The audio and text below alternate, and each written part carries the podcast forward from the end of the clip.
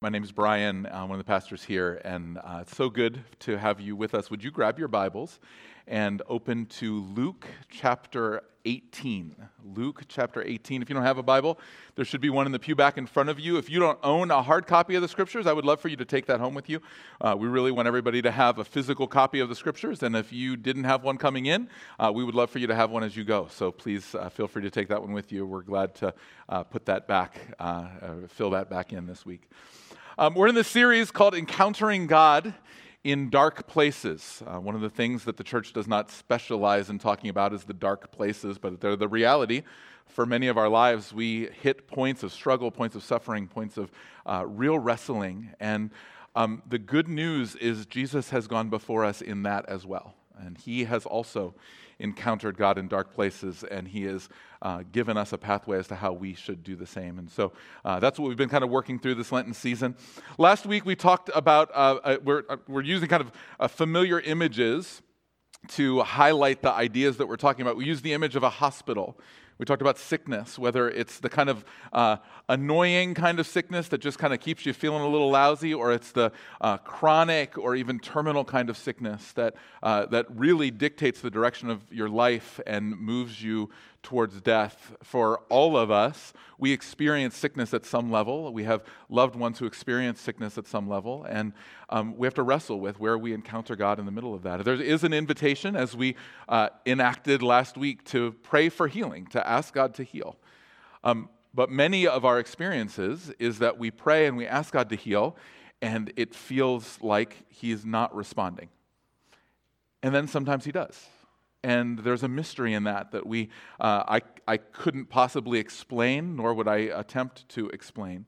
But there's a reality to that mystery where sometimes we pray and god answers and sometimes we pray and pray and pray and god doesn't answer and then he does and sometimes we just pray and pray and pray and god answers in a different way. And um, I, I want to tell you a story this morning or more uh, properly i want to give you the opportunity to listen to a story that kind of bridges those two ideas the idea of sickness and uh, the way that God meets us in healing, and the fact that sometimes we come to Him over and over and over again for years before He responds, if He responds in the way that we expect at all. And so I'm going to ask Catherine to come, and she's going to tell you a story. And as she tells you a portion of her story, I want you to try to get the breadth of uh, the journey that she's been on as God has met her. So listen to Catherine's story.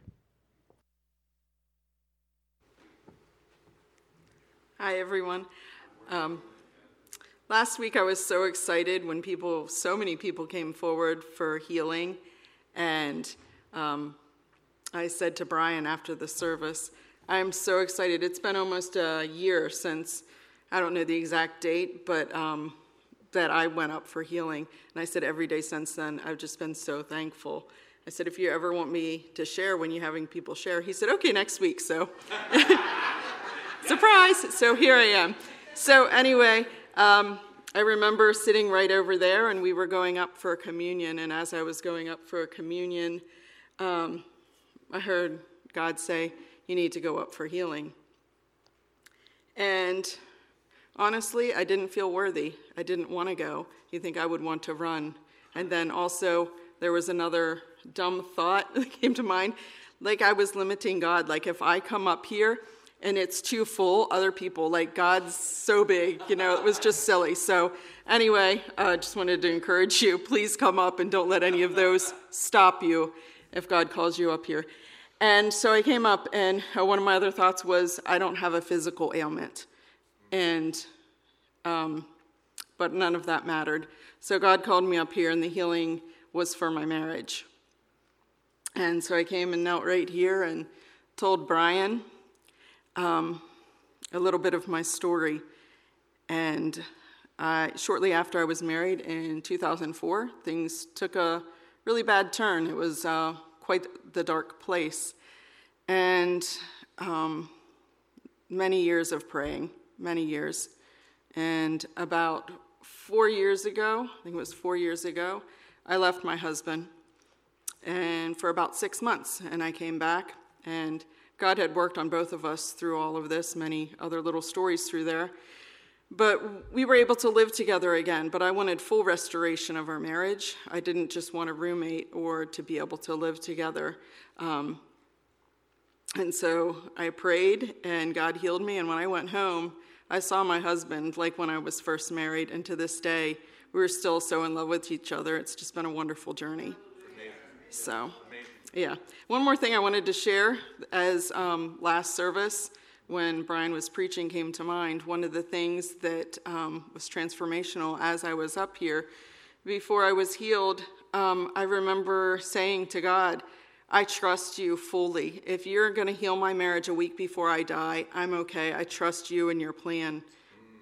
So, thank you.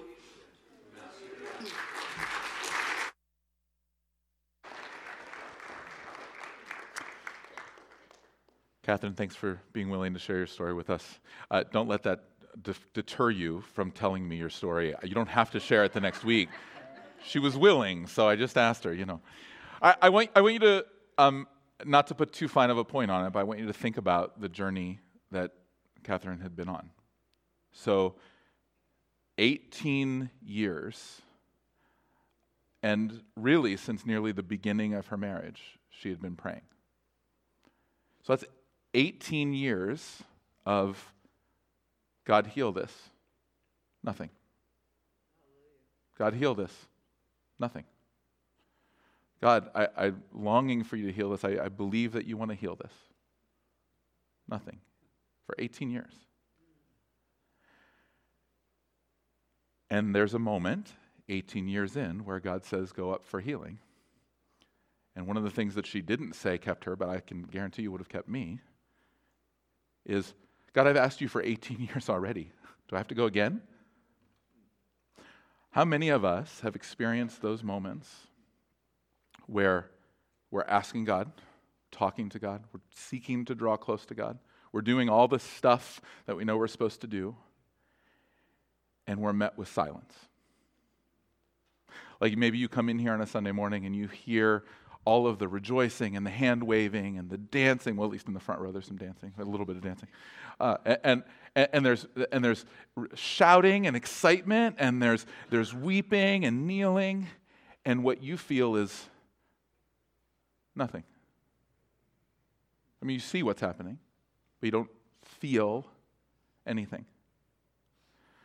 I'm going to ask you to do something that's really brave. I, if you've experienced that at some point in time, would you raise your hand if you experienced that? Would you look around? See, what, what the enemy tries to do is multiply the, the silence with loneliness. But the reality is, this is part of the journey for all of us. It's not just for brand new Christians, it's not just for junior varsity Christians, it's not just for senior varsity Christians, super Christians. It's not just for people who are trying to decide if they want to follow Jesus. It's not just for people who've decided they want to follow Jesus. It's for all of us. And if you didn't raise your hand a minute, minute ago, I would love to have a conversation with you a year from now because I'm guessing it's coming for you. This is our journey. There's an image that I want to show you. It's the image of a desert. And for many of us, there are moments where this is what our journey looks like, what our journey feels like. Now, here's what I want to encourage you with before we jump in the feeling of the desert does not make the reality of the gospel any less true. But it does make us feel like a desert. And that's a dark place. How do we meet God in the middle of that? Culturally and biblically, there's lots of reasons why we find ourselves in the desert. Let me just hit a few. Um, from a cultural perspective, we live in a world of hurry. Um, for many of us, you get up first thing in the morning, you're already on it. And you go all the way through the day, and you spend every moment of every day full of something, even if that something is just an app that must be scrolled. Like you, you need it, right? So there's just something is filling all of our time. Hurry is the great enemy of the spiritual life. The way that you might say it is that it seems like God is absent, but we're actually the ones who are absent. Hurry can get in the way of the experience, the feeling of God. Sometimes what blocks the feeling of the presence of God is our sin. Jesus says at the beginning of the Sermon on the Mount that the pure in heart will see God. And the writer of Hebrews in Hebrews chapter 12 speaks the inverse of that that there is a, a, holiness that's given by God that allows us to see Him. Now, of course, let me be really clear the holiness that we have is not holiness that we generate, but holiness that comes through repentance given as a gift from God. But when there's unrepentant sin, when we have embraced sin, that can get in the way of our relationship with God. Sometimes it's not hurry, sometimes it's not sin, sometimes it's actually demonic. I'm uh, going to explain what the scriptures say because I can't explain it any more than that. But in J- Daniel chapter 10, it talks about the prophet spending 21 days of fasting, seeking God, and at the end of 21 days has not had an experience with God. And then an angel shows up to him, and I, I can only recount to you the way it's recorded in the scriptures. It says that. Um, that he was coming to him 21 days before when he began to seek God but he was deterred by a demonic being, and there was a war in the heavenly places that deterred him from coming for 21 days. I, I can't explain to you any more than that. I can simply say that there are times that in the spiritual realm, there is a block to our experience with God. And the history of the church and some of uh, the great saints of the church would tell us that sometimes not experiencing the feeling of the presence of God is actually right where God wants us. There are two writers, especially uh, Spanish mystics, St. Teresa of Avila and St. John of the Cross, and they talk about something called the dark night of the soul, where God takes away the feeling of his presence so that we would grow into the truth of his presence. I don't have time to fully unpack that today. God willing, a year or so from now, we're going to be going through a series where uh, we'll be able to dig into that a little bit more. But for today, I want to lump all of those together and just ask the simple question How do we encounter God when He's silent? What's it look like for us to encounter God when He's silent? And to start that process, I want to use another story uh, this time a story that Jesus told. And so Bill is going to come and uh, declare for us Luke chapter 18, 1 to 18. I want you to picture this story as Jesus tells it, recorded by Luke, as it unfolds before us.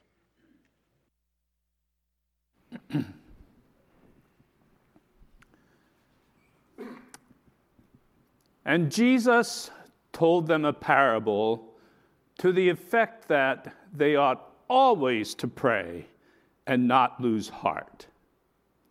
He said, In a certain city there was a judge who neither feared God nor respected man. And there was a widow in that city who kept coming to him and saying, Give me justice against my adversary. Uh, Give me justice against my adversary. Uh, give me justice against my adversary. Uh, for a while he refused, but afterward he said to himself, Though I neither fear God nor respect man, yet because this widow keeps bothering me, uh, I will give her justice.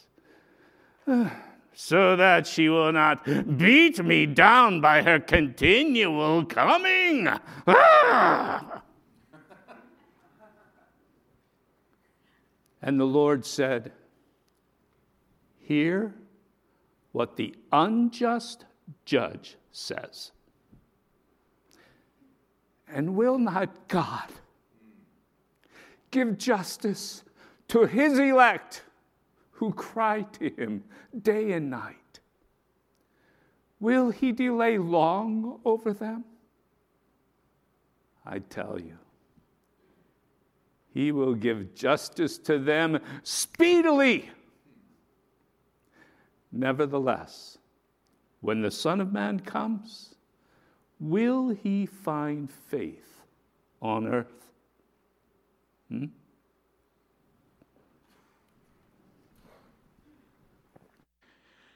Thank you, Bill. Would you pray with me? Jesus, as we turn our heart to this teaching from your word, would you open our hearts to hear what it is that you desire to tell us? That we would have spirits that are open, hearts that are receptive to your word this morning.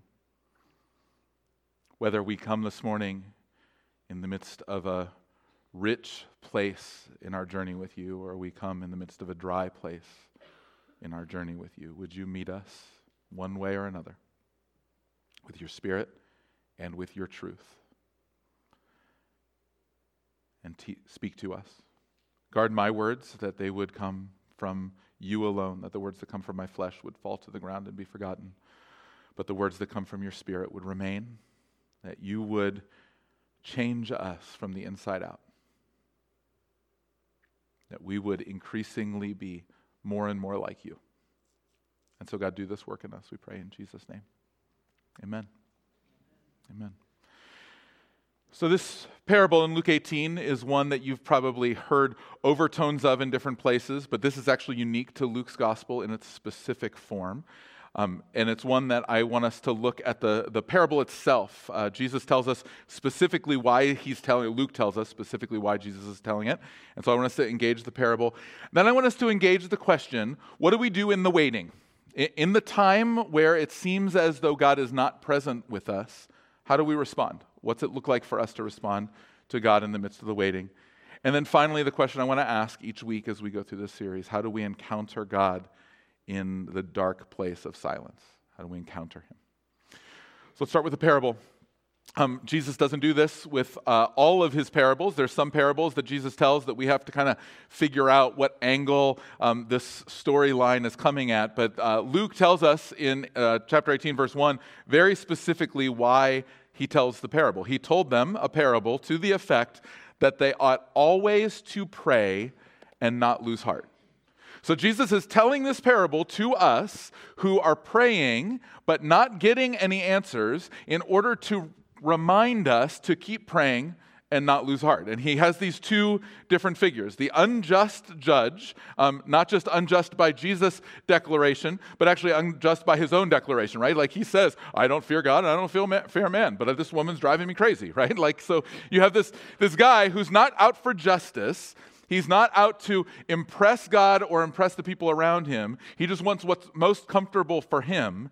And even that guy is worn down by this widow who's persistently coming to him and asking over and over and over and over again. What's Jesus trying to tell us? Well, first, I think he's saying that when we come before God with a petition, we should not come once for all and assume if we don't hear anything, then never mind, we're done and go away. Like a lot of us, I think, have this idea that I've asked God, He didn't answer, so I'm done. And what God's saying to, what Jesus is saying to us is keep asking. Don't assume no, talk to me. There's something that I'm doing in you, in us, through that process of asking, as we humble ourselves before Him, as we long, as we are, as our desires and the longings of our hearts are honed. There's this work that God's doing in us. So keep asking, He says. But he also says, keep asking not just because there's an answer on the other side, but keep asking because of the nature of the one that you're asking. See, the, the, the dichotomy that Jesus is trying to get at here is the difference between an unjust judge and the good father that we have in heaven. And what he's saying is if you would go back to an unjust judge over and over and over again and just wear him down in the hopes that he would ultimately give you what you want, what about the fact that you have a God who loves you, a Father who loves you, and who desires what's best for you. So continue to go until you hear something different. And sometimes you do. 2 Corinthians chapter 12, Paul tells the story of the thorn in his flesh. And as he brought it before God again and again and again, God said to him, I'm not going to heal that. But instead, my strength is made perfect in your weakness. Sometimes God does that. But until he does, we're invited, asked to bring it back to Him again and again and again and again. Why? Because the character of the one that we're bringing it to says that he will ultimately meet us. Uh, Jesus is telling the story so that we would recognize as we're praying and as we're encountering God in the midst of the silence, that we're not praying to one who is unjust, who is uh, over us and uh, just kind of choosing which way I'll bless you over here and I'll curse you over here, but rather a God who loves us and who wants to meet us and who wants the best for us. There's a, a longing of his heart that we're to, that we're to tap into. David Platt, when he's commenting on this, uh, this parable, says this The whole point of Luke 18 is because we know the character of God. We know he's wise, he's good, he's loving, he's perfect, he's sovereign, and so we can trust him even as he doesn't answer in the way that we would like. We can pray and not lose heart because we are holding fast to who he is and that he will glorify his name by providing good for his children. If we know who God is, we can continue to come back to Him and recognize that what He's doing in the midst of the silence, in the midst of the longing, in the midst of the process, is good, even if it doesn't look good to us. Because we're not coming to an unjust judge who's capricious and just deciding to do whatever he wants based on what he feels like in the moment. But we are coming to a God who we know to be good, through the entirety of Scripture, through the experience that we've had with Him. And so, even in those moments where we don't feel His presence, we can anchor ourselves in what's true. And that's what Jesus is saying. Keep coming back to Him. You don't have to feel it in the moment. You know what's true. You know that He's wise. You know that He's good. You know that He's loving. And so, based on His character, come back to Him. But the reality is, there's this waiting period where sometimes we bring a request and it takes a really long time. Sometimes God never answers in the way that we wish He would. And so, what do we do in the midst of that? What do we do in the midst of the 18 years as we're longing? What's the waiting look like? Well, there's a lot of ways to answer that question more than we have time for today, but I want to at least take you to two different places. So, would you turn to Psalm 42? Psalm 42. What do we do in the waiting?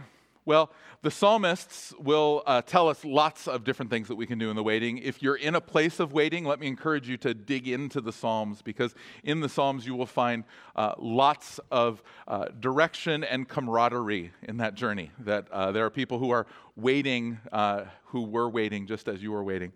Psalm 42 is a much loved psalm that uh, had a wonderful song written in the late 70s and early 80s that some of you really grew up on as the deer. I'm not, not going to sing it to you.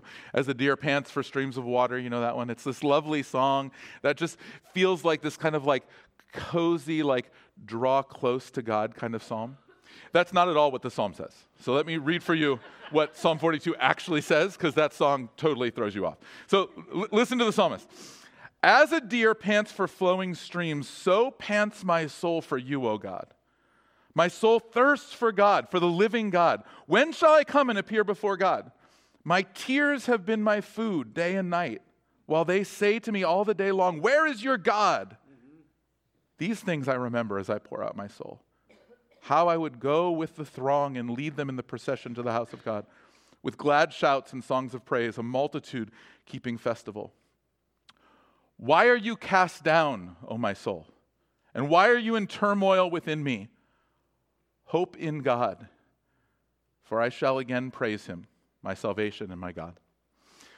We'll stop there. What I want you to see is that the psalmist is not saying, oh, just like the deer cozies up to the stream. What the psalmist is saying is the deer, having gone days without anything to drink, came to the stream and it was dry and it was really frustrating. Like, I, God, I'm coming to you. I'm longing for you. I have this deep soul longing for you, and I know you can meet it, and the stream keeps being dry. What's going on? And I love the honesty of the psalmist because it resonates so much with my story. Like, he, he says, uh, these things I remember as I pour out my soul. How I would go with the throng and lead them in the procession to the house of God with glad shouts and songs of praise, a multitude keeping festival. God, I remember when you met me in worship. I remember when all the people were around and I was, I was feeling your goodness and I, I heard you talk to me and I had the tears running down my cheeks. I remember it. Why don't I feel anything now? Why is it so quiet? Why are you so far away? And what does the psalmist say? Why are you cast down, O my soul? Why are you in turmoil within me? Hope in God, for I shall again praise him, my salvation and my God. What do we do as we wait? Well, the psalmist says, give yourself a pep talk. Talk to yourself about what's true. Anchor yourself in the reality of who God has been for you. And trust that you will get there again. Sometimes our feelings start to run away, and we need to come back to what our experience is. One of the beauties of journaling, you can come back to what God has said at one point in time and anchor yourself back in. I remember He said this. I'm, I know this is true. The psalmist is saying, sometimes you're going to need to talk to yourself. Why are you so downcast, oh my soul? Put your hope in God. He will come through. As we wait, one of the things that we need to do is talk to ourselves, remind ourselves of what's true. The second one that I want to look at is in Psalm 73. So turn just a little bit forward to Psalm 73. This is a fascinating psalm on so many levels. We don't have time to dig through all of it. I just want to read a couple of the uh, early verses for you, and then we'll skip down a bit. Um, it, it starts this way Truly, God is good to Israel, to those who are pure in heart. But as for me, my feet had almost stumbled, my steps had nearly slipped, for I was envious of the arrogant when I saw the prosperity of the wicked. For they have no pangs until death. Their bodies are fat and sleek, which, by the way, is a compliment in Israel. I know that doesn't sound good to us, but that was, that was a good thing. Their bodies are fat and sleek. They are not in trouble as others are. They are not stricken like the rest of mankind.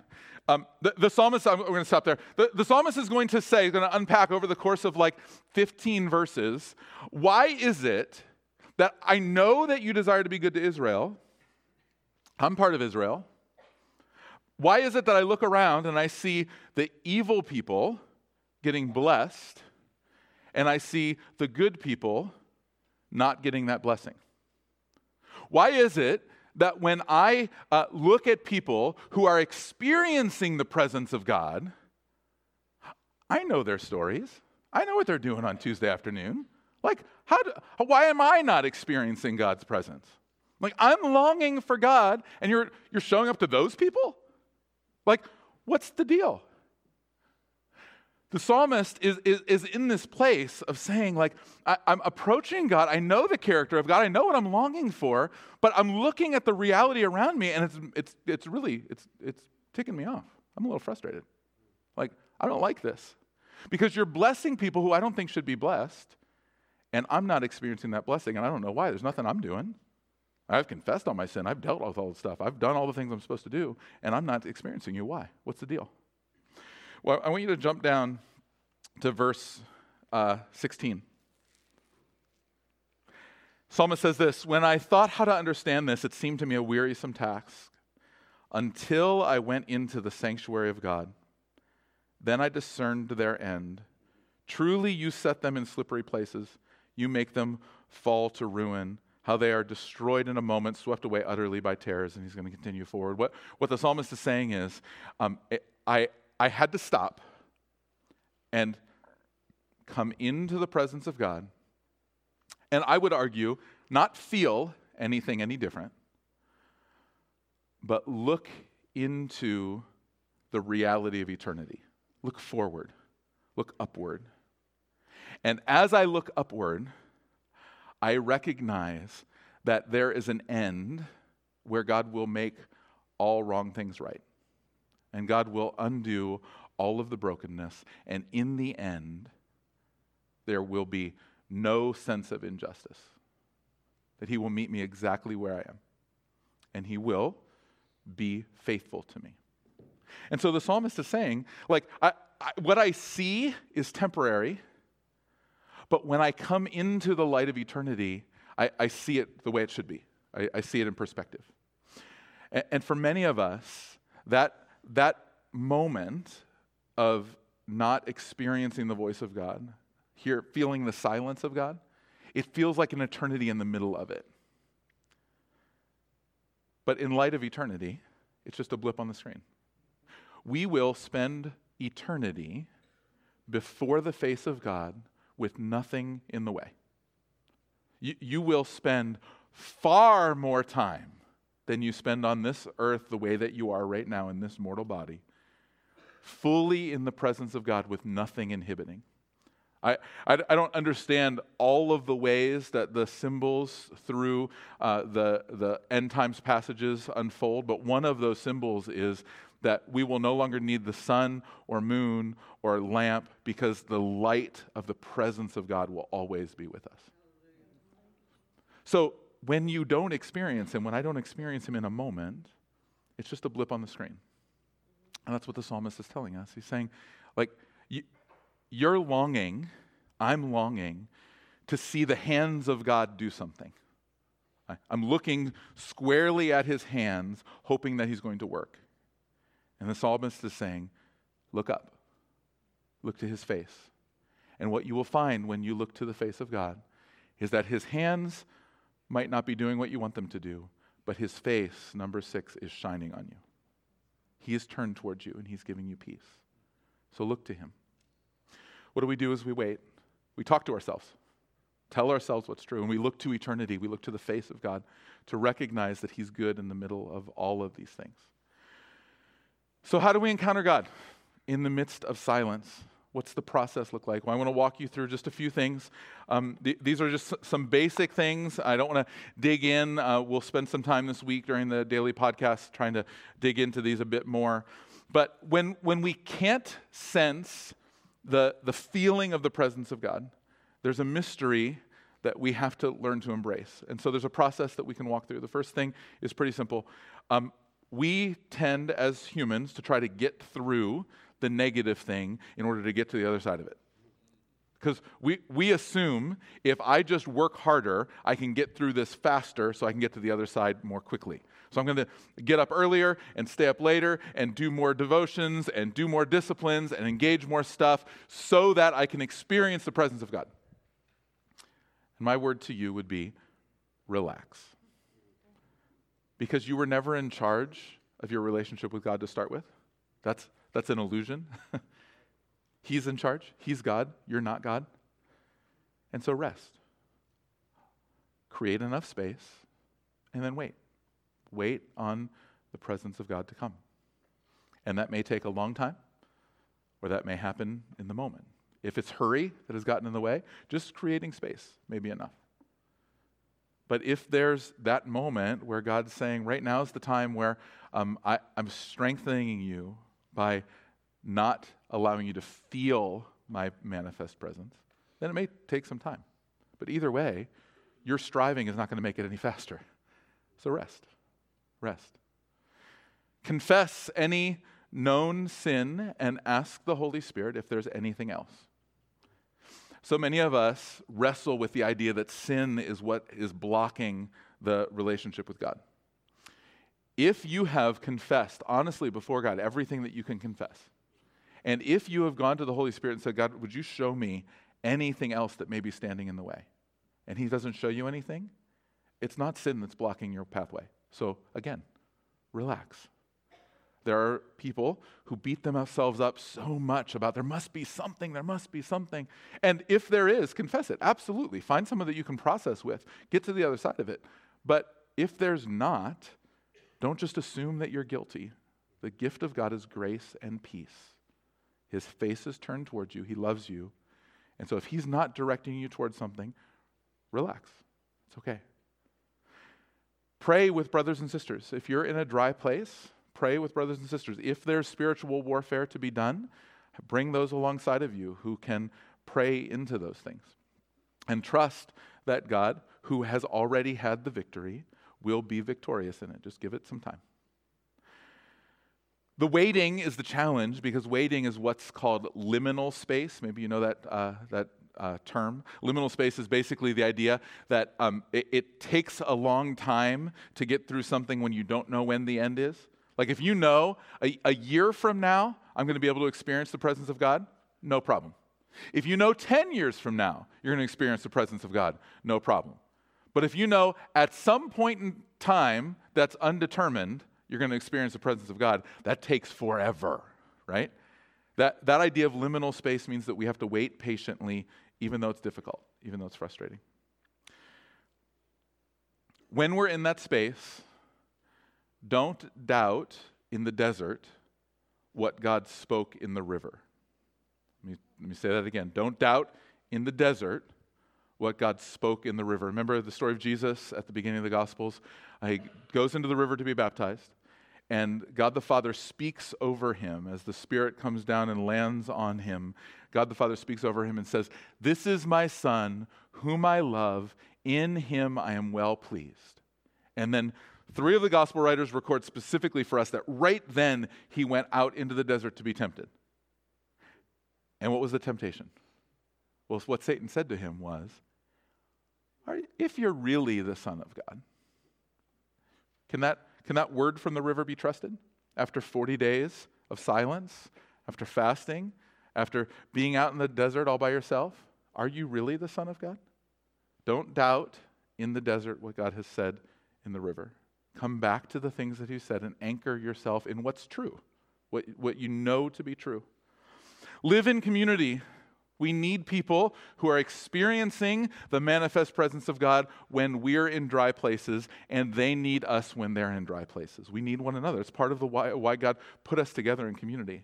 Um, there, are, there are some of you I'm sure have the experience of during the week, Monday through Saturday, it's very difficult for you to feel a sense of the manifest presence of God. And then you get in here on a Sunday morning and worship starts happening, you're like, oh, there it is. All right, that's good.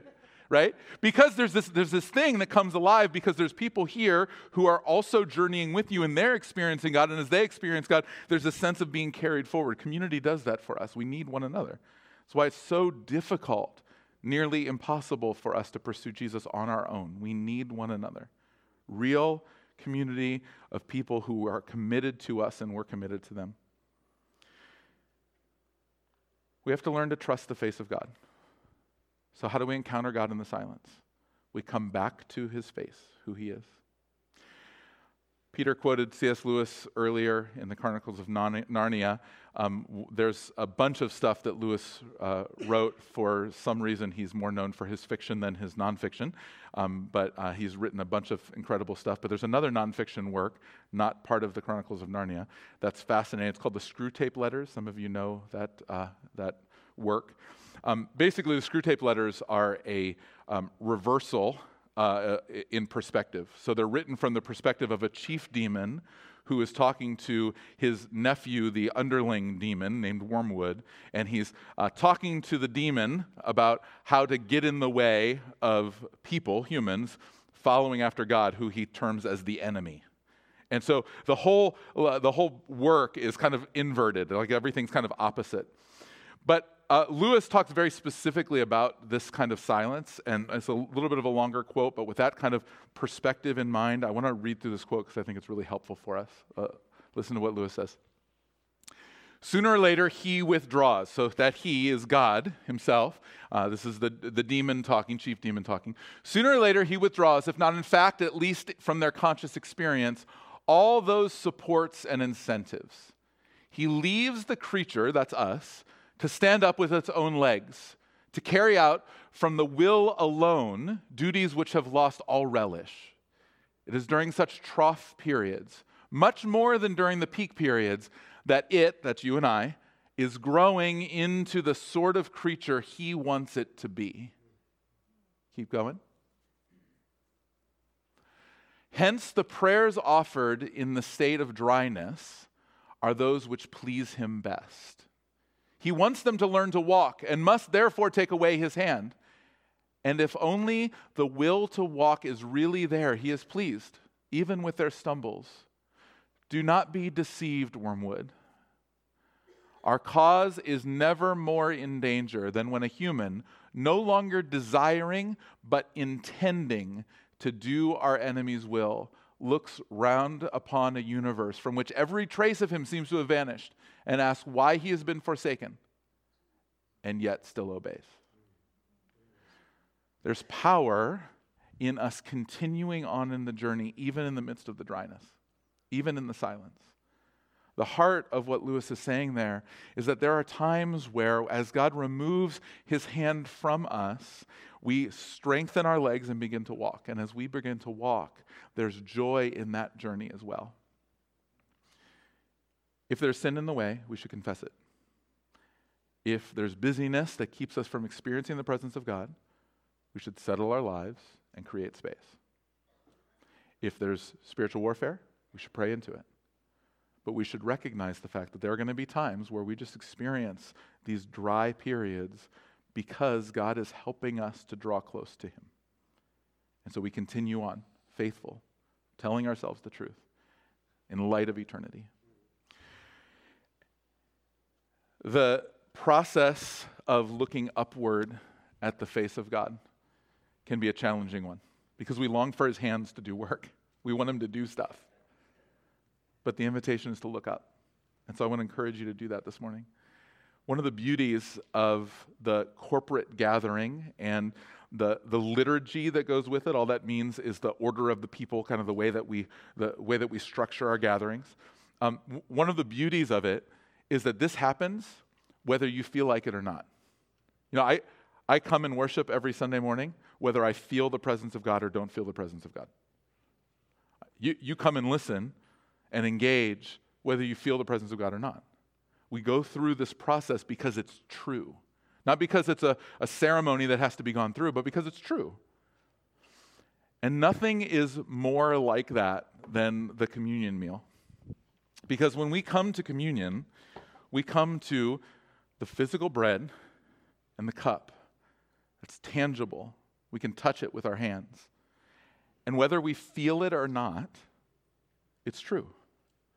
Jesus has given his life for you. His body was broken, his blood was shed.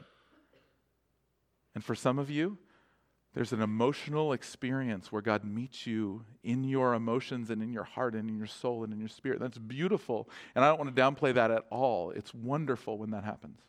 There are also times where God does not do that, but it's still just as true.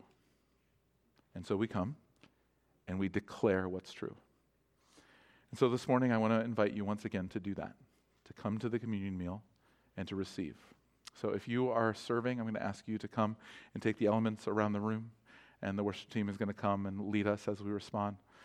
Let me just give you a few words as we uh, do that. As you come to one of these stations, I want to encourage you to think about the tangible reality of God in our midst. Not the feeling, but the truth of God in our midst. That his broken body and his shed blood is given for you and I that we would receive from him. There are going to be stations all around the room. This station here in the front and the one right in the middle under the clock, which is still an hour wrong, so don't worry, relax. Those two stations are gluten free stations and also touch free stations. So you'll uh, receive a piece of gluten free bread, you'll take a cup, and, uh, and words of blessing will be spoken over you. All of the other stations around the outside are regular bread. You'll take that bread and you'll dip it into the cup, and uh, you'll receive words of blessing. I want to invite you, if you're a follower of Jesus, to go and declare these things to be true, to hear them declared over you. Um, it doesn't matter if you feel it right now or not. You're invited, so come and receive. If you're not yet a follower of Jesus, a couple things I want to say. First of all, I, I want you to know, with uh, in no uncertain terms, you are welcome, and Jesus has invited you in. And so that means that if today's the day for you to jump into that, jump into that. We'd love to have you come to one of these stations, and we'd love to have you step into the pathway of following after Him. But if today is not the day for you, I would ask you not to come to one of these stations. And the reason is really simple this is not just a ceremonial thing, but this is a, what's called a covenant sign. It's a truth of saying, I'm continuing on in that journey. I'm reminding myself of what's true as I follow after him. And so if you're not ready to follow after him, then I would encourage you not to go to one of these stations. We're going to all be moving. People are not going to look at you funny. It's totally fine. So just uh, remain where you are or whatever is most comfortable for you. There'll be some prayers that'll be on the screen, and they may help you as you process. One of the prayers just says, God, show me more. I would like to understand more. And the second one says, God, I'm ready to follow you. I don't know all the answers, but I'm ready to follow you. The only thing I would say is if you pray that prayer to begin to follow Jesus, would you let somebody know? Because, um, as I said, following Jesus alone is just about impossible. We need one another, and we need you. And so, um, just like you need us, we would love to be part of your journey. Last thing I want to say is if you're a follower of Jesus, but there's an area of your life that you have held onto, I don't mean that you commit sins like all of us do, but I mean that there's an area of sin that you've said, I deserve this, I'm holding on to this, this is mine. It, if that's where you are, I would also ask that you not go to one of these stations, but rather take time to process that before the Lord. Because um, that, that's, a, um, that's a significant block in that covenant relationship. And this is an opportunity for you to make that right. And so I would encourage you, rather than going to a sign of the fact that it can be right, to actually make it right. As we have this time, the altars are always open for you this side. We would love to be able to come and pray with you, uh, anoint you for healing, or to pray along with you. This side is just a place for you to be able to meet with God on your own. So I want to encourage you to use this time to come to the table, to receive, and to come into the presence of God so that we would meet with Him. Let me pray over us. Jesus, we are so grateful for your love for us. We're grateful that our feelings do not determine what's true, but that even when we don't feel you, you are here with your face turned towards us. And so, God, help us to anchor in that truth, to say to ourselves, Soul, hope in God, know that He is here. And so, God, as we come to these tangible reminders, would you meet us at the bread and the cup by your Spirit and give us your grace? We pray in Jesus' name. Amen.